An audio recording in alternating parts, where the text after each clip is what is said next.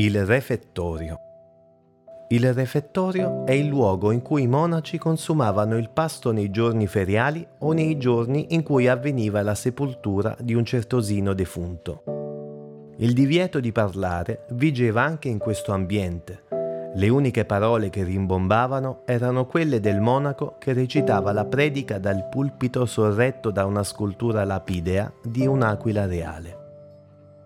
In questo ambiente le grandi cornici in stucco vuote esponevano dipinti su tela di Luca Giordano, raffiguranti i sovrani della famiglia Borbone. Sulla parete di fondo dell'ambiente il dipinto ad olio, datato 1749, è opera del pittore napoletano Alessio Delia. Rappresenta le nozze di Cana, il miracolo della trasformazione dell'acqua in vino e ben si integra nell'ambiente, con i suoi personaggi raffigurati in abiti settecenteschi che evidenziano il periodo di realizzazione. I tavoli del refettorio erano stretti e lunghi ed erano posti direttamente sulle pedane in legno.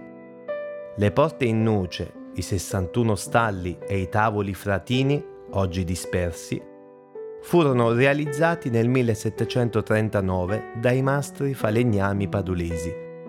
Le lastre policrome del pavimento provengono da botteghe napoletane.